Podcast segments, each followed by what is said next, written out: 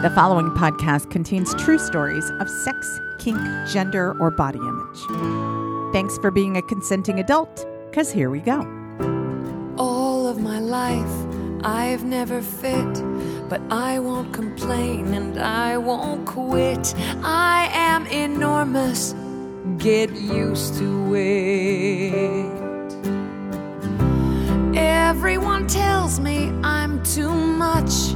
Maybe it's just you're not enough for me. Can't you see? I'm the kind of woman I'm supposed to be.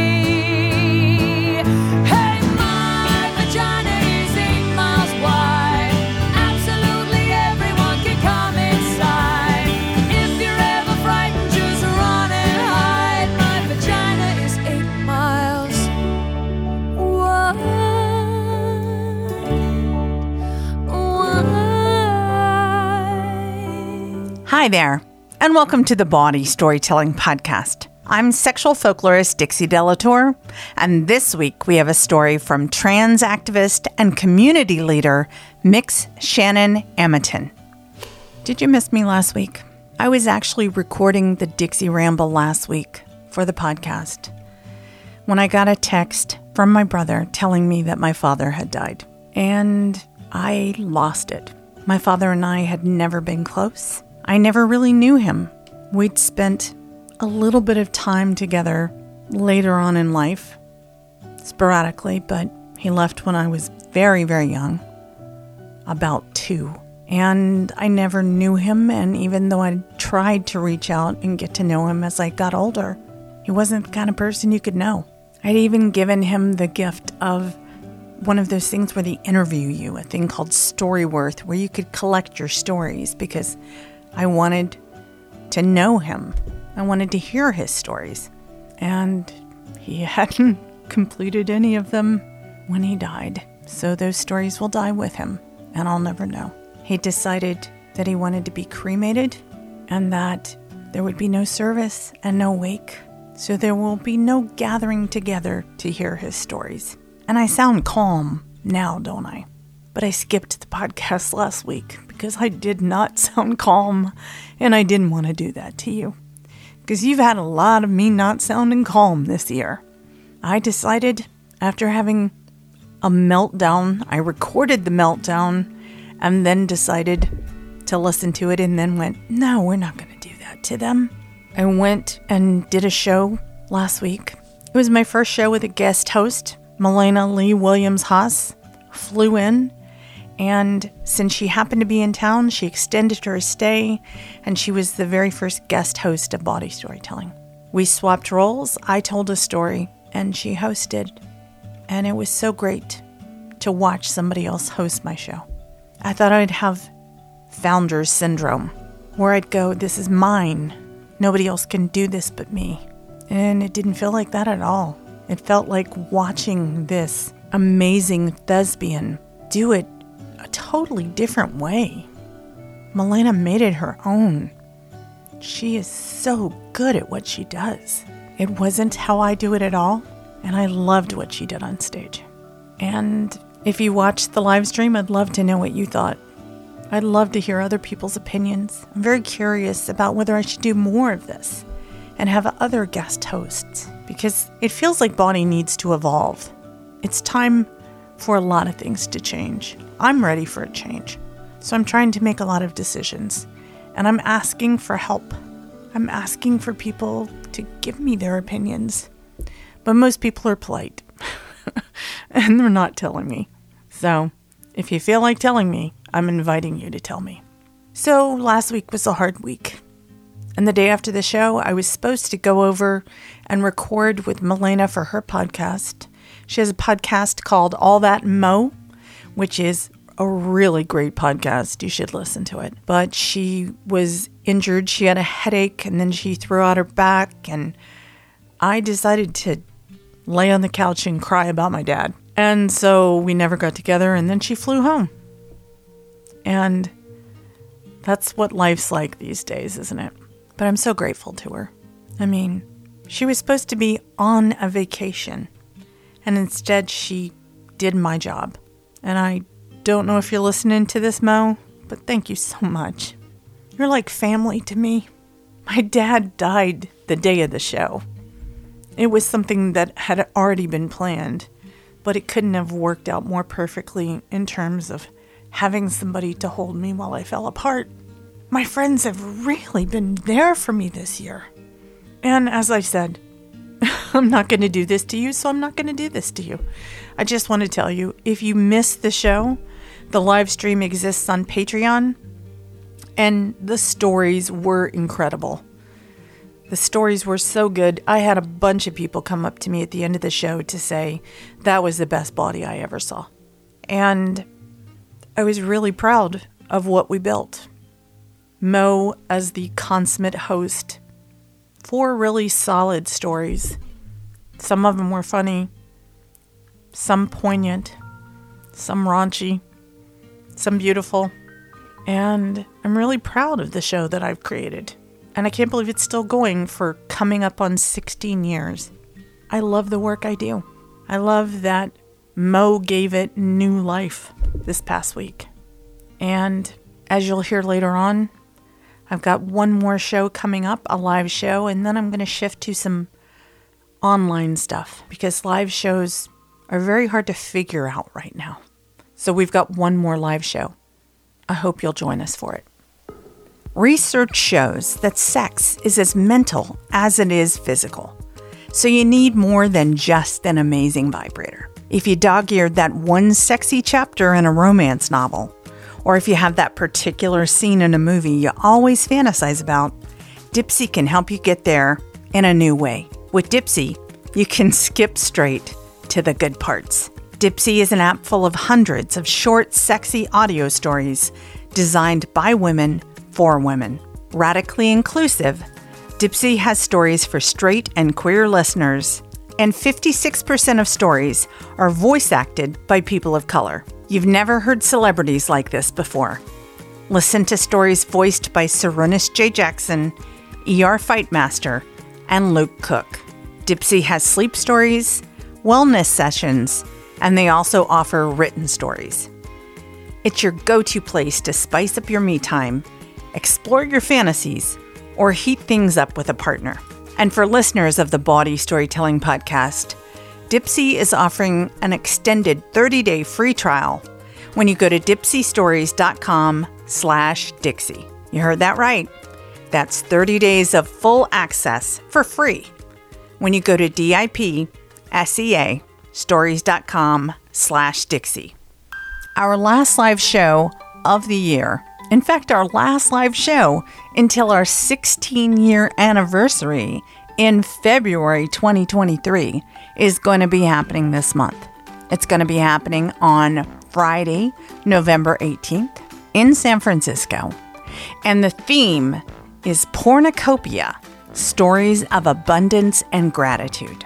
We've got Alada Boutte, who you may remember from some of the best stories we've ever had on stage.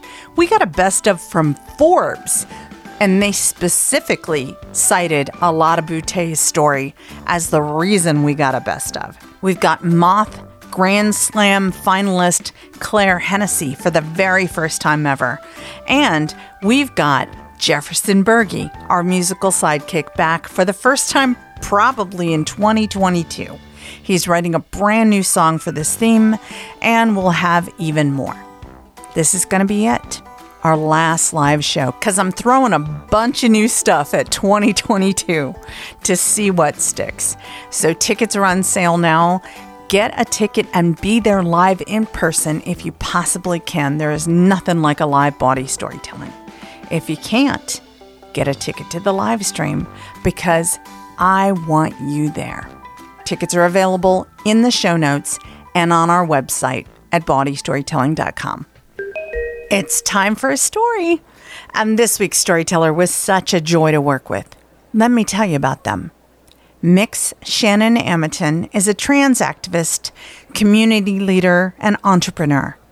Shannon has volunteered with the Compton's Transgender District, Castro LGBT Cultural District, served on the planning committee for Trans March SF, and fundraised for numerous Bay Area nonprofits. Amitin's last project is the groundbreaking San Francisco Trans Youth of Color led coffee and event cooperative. Fluid is a partnership with La Cocina's municipal marketplace in the Tenderloin. Today, Amitin is looking to use their experience building community among diverse groups of LGBTQ communities to make these cities a better place for all queer folks. They have served on the boards of the Castro Merchants, the Alice B. Toklas Democratic Club, and were elected to the newly legislated Castro LGBTQ Cultural District. At the end of the day, Amitin sees their projects as a service to the communities that they call home. The mission is simple and personal as hell fighting to keep LGBTQ communities safe, thriving, and dancing.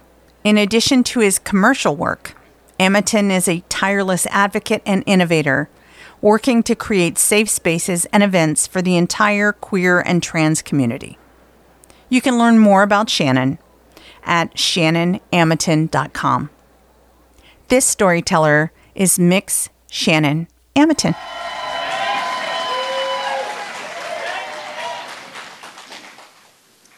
Saturday night in the Castro.